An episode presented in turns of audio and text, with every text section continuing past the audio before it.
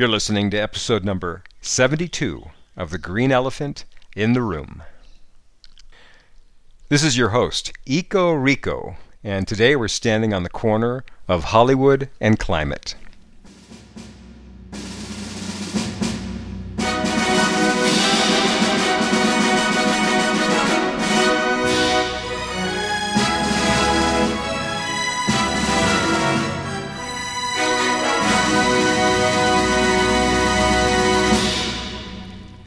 The climate crisis is the biggest story of our time. So, why isn't the entertainment industry acting like it? This represents a disconnect between life as we know it and life as it appears on the screen. Hollywood has not reflected the greatest drama in all of our lives. The crisis is virtually non existent in scripted entertainment. You think liberal Hollywood types, with their Teslas and their vegan diets and their eco friendly beauty products, would be chomping at the bit to tell stories about climate.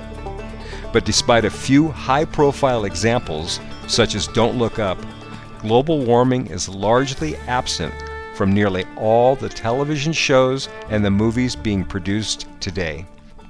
This disconnect is borne out by recent data a study analyzed over 37,000 TV and film scripts from 2016 to 2020, and it found that only 2.8% of them included any climate related words like ice caps, fossil fuels, or clean energy.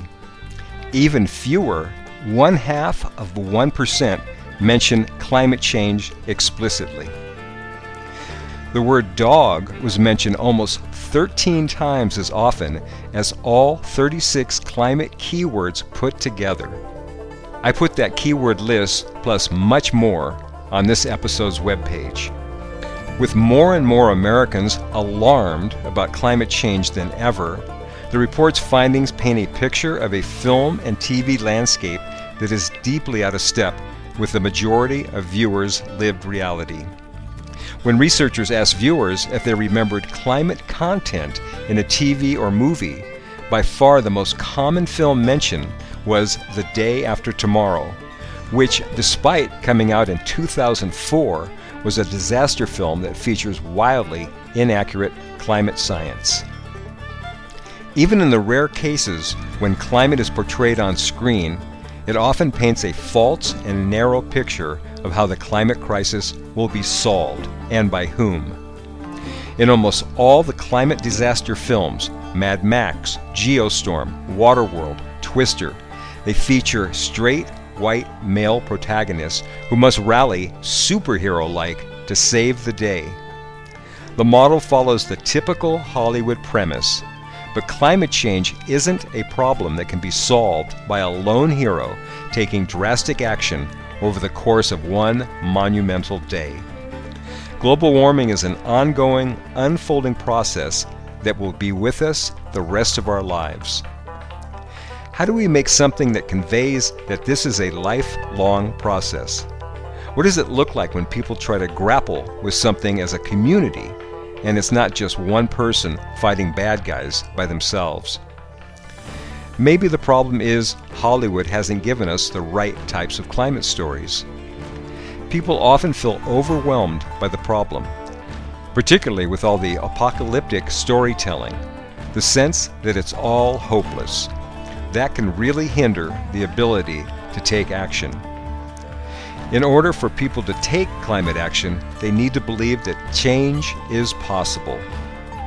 While the impact of entertainment on people's beliefs and behaviors is difficult to precisely measure, there are reasons to believe TV and film can change the way we see and interact with the world for the better. Evidence supports the idea that social issues represented in popular culture such as positive public health outcomes for things like teen pregnancy, safe sex, and designated drivers, is well documented. Research found that Will and Grace helped reduce prejudice against gay men, and also that the presence of immigrant characters on television can build support for more inclusive immigration policies, at least among some viewers. showing subtle details such as characters driving electric cars, eating organic food, having solar panels on their home, or riding a bicycle to get around reflect the world's ecological reality. We don't need more climate stories, but different ones. The nightmarish post apocalyptic worlds painted by the likes of Snowpiercer and Mad Max Fury Road rely on just one tool in the climate storyteller's armory fear. And research shows that may be a blunt one. The stories on our screens should hold a mirror up to our real, climate changed lives.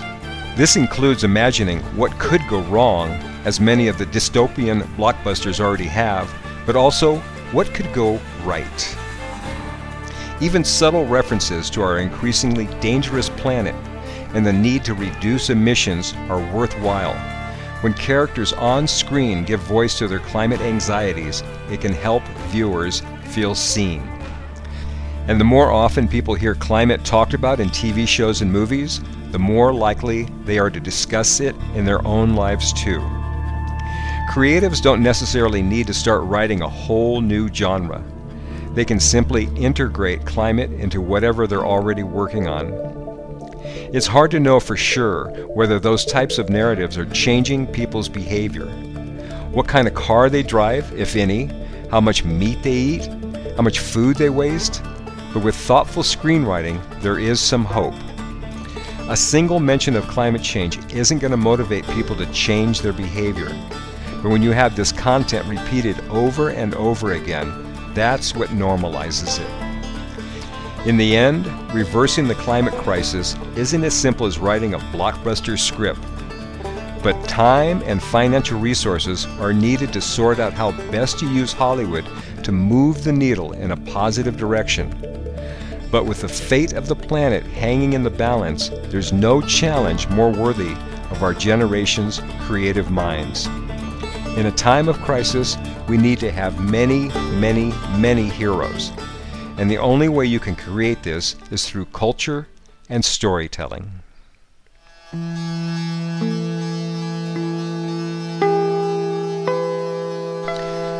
One show featuring a new narrative Beyond Disaster is Apple TV's Extrapolations. It centers climate change in a grand fashion via a series of eight individual stories that imagine how humans will be grappling with everything from species extinction to geoengineering over the next five decades. On Rotten Tomatoes, it has a 43 rating with the critics and a more favorable 60 with the audience, so you can presume it's not considered great art. One reviewer stated, It's a humane, carefully constructed, but often frustrating project, and one that illustrates why insightful art about the climate crisis has proven so elusive. Extrapolations is important, in part because of what it symbolizes a non apocalypse, though not disaster free, climate story. It includes standard Hollywood tropes with car chases, shootouts, renegade geoengineering schemes, and of course a tech tycoon villain wanting to take over the world. Because it's in the future, it gives us some snappy tech advances that are quite believable, such as smartphones that look like pieces of glass, that have screens that pop out in 3D, or virtual reality booths where people can visit and get a hit of a nature fix simulation like Autumn Woodland or Summer Meadow. It all feels both futuristic and plausible. Extrapolations attempts to walk the line between fiction and science fact to tell the story of what's at stake for our planet over the next few decades and doesn't dwell on the end of days. The biggest thing that feels different about this show is that it's not a utopia or a dystopia, it's a muddle through topia. It answers the question what will happen if things just keep going along as they have been? The show explores the messy middle ground, the not quite apocalypse, the slow burn, if you will, which is harder to turn into a marketable entertainment. This messy middle, dramatized in extrapolations, unfolds over roughly three decades, starting about 15 years from now, because this is the reality that we are facing today. This was done on purpose to make climate change feel immediate, especially to young people. If you are 15 or 16 right now and you watch this show, you're going to be alive in 2070 when the show ends.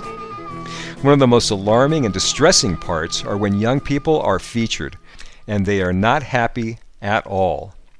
One teen character keeps asking, Why is God doing this to us? To me, the series was much more terrifying than any popcorn disaster movie. It depicts a near future of vast human suffering. In one episode, the rabbi at a Jewish synagogue in Miami struggles to keep it going as the city deals with rising sea levels and frequent intense tropical storms. In it, everybody must wear rubber boots anytime they go outside, and often inside too. In another set in India, it is so hot they must sleep underground during the day and can only go out at night or risk quick death from heat exhaustion. And when they do go out at night, they must line up to get a quick hit of oxygen from street carts. In watching the show, I experienced an extraordinary sensation. Did you ever watch a movie and notice that your heart races or your emotions swell even though you know it's just a story? Or you leave the theater and you have been so moved by a film that it's almost like you're walking back into the movie itself. I watched one episode where people were dealing with a brutally warm climate. The hills had been burned off, and smoke was constantly present in the sky, and children were struggling to breathe. When I finished it, I walked outside and I was deeply moved by the blue skies, green trees, and birds singing. It's something I see every day, but I couldn't help but think this could all be gone in a few years.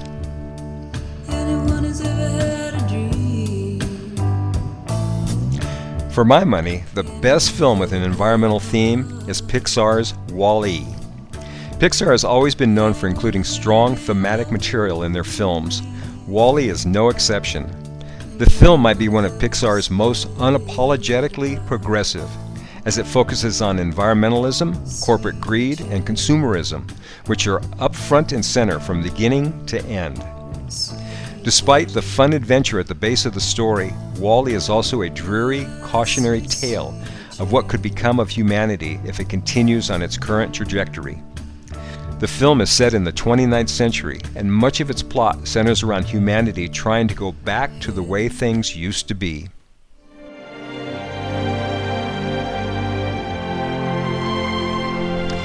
As I am recording this, with unprecedented fire smoke blanketing the eastern U.S., we may have achieved a climate turning point.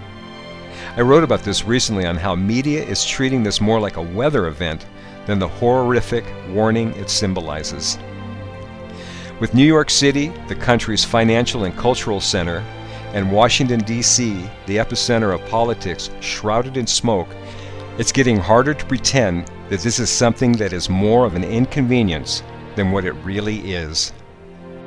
The planet is crying out to us while we still have the time to do something. Most of us deeply love much about our lives, our communities, and the places where we live.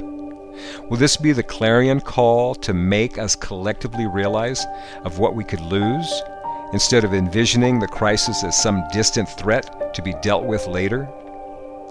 Will it be enough to spur action? If not, maybe the next catastrophe or the next? If you are tired of waiting around but are paralyzed as to what you could do, the Green Elephant has created a fabulous eco resource guide named A Call to Act. It catalogs hundreds of action oriented eco activities, from joining established green organizations to starting one in your own community. You will be inspired by the almost limitless opportunities to engage in every aspect of your life to restore the health of our planet. We have included a link in the show notes a call to act eco action directory